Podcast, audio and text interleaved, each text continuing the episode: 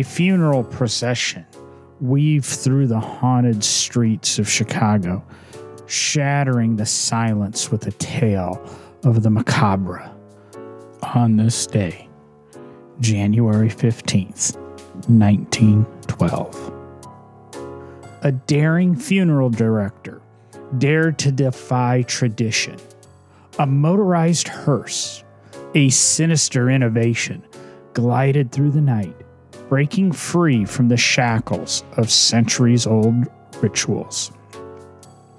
The origins of the hearse trace back to medieval times, where hand drawn carts, known as biers, transported the departed.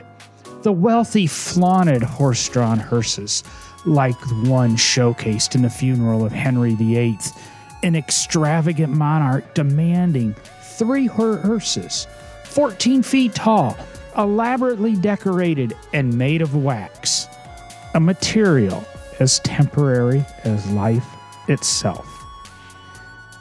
As the 17th century unfolded, horse drawn carriages adapted to everyday life, evolving into hearses. Glass panels allowed mourners to gaze upon the casket, turning the procession into a haunting spectacle. The Victorian era witnessed the pinnacle of the hearse artistry with elaborate designs reserved for nobility. As the 20th century ushered in a new era, as horseless carriages came into existence, H.D. Ludlow, or the General Vehicle Company, disputed creators of the hearse, birthed the first motorized hearses. General Vehicle may have been the first, with evidence showing they created an electric hearse, possibly as early as 1908. However, Ludlow's audacious act of transporting Wilfred A. Pruyn's body in a gasoline powered hearse in 1912 marked the first sinister departure from that tradition. The motorized hearse faced resistance. Gas powered motors were a luxury until the roaring 20s. They also were noisy and dirty, and they eschewed disrespect for the newly departed.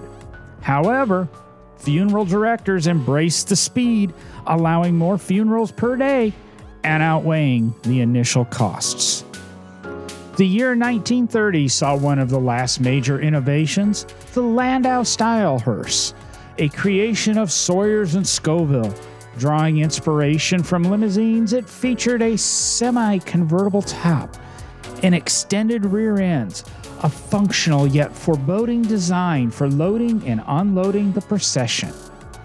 The hearse, a vehicle intertwined with the tapestry of time, reflects the evolution from privilege of the elite to a common sight on the streets. As the wheels of destiny turn, the hearse remains a cultural icon, a silent witness to the eternal dance between life and death, tradition and innovation, in the chilling corridors of history. In this somber moment, I am compelled to draw your attention to a particular realm, a realm that unravels the mystery of the automobile's past. The No Driving Gloves podcast, a conduit between the living and the vehicular spirits of history, beckons those who seek exciting morsels of knowledge from the chronicles of automotive world.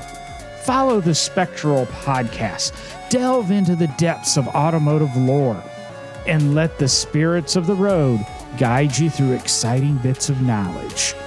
The No Driving Gloves podcast, a beacon for those who dare to traverse the haunted highways of history.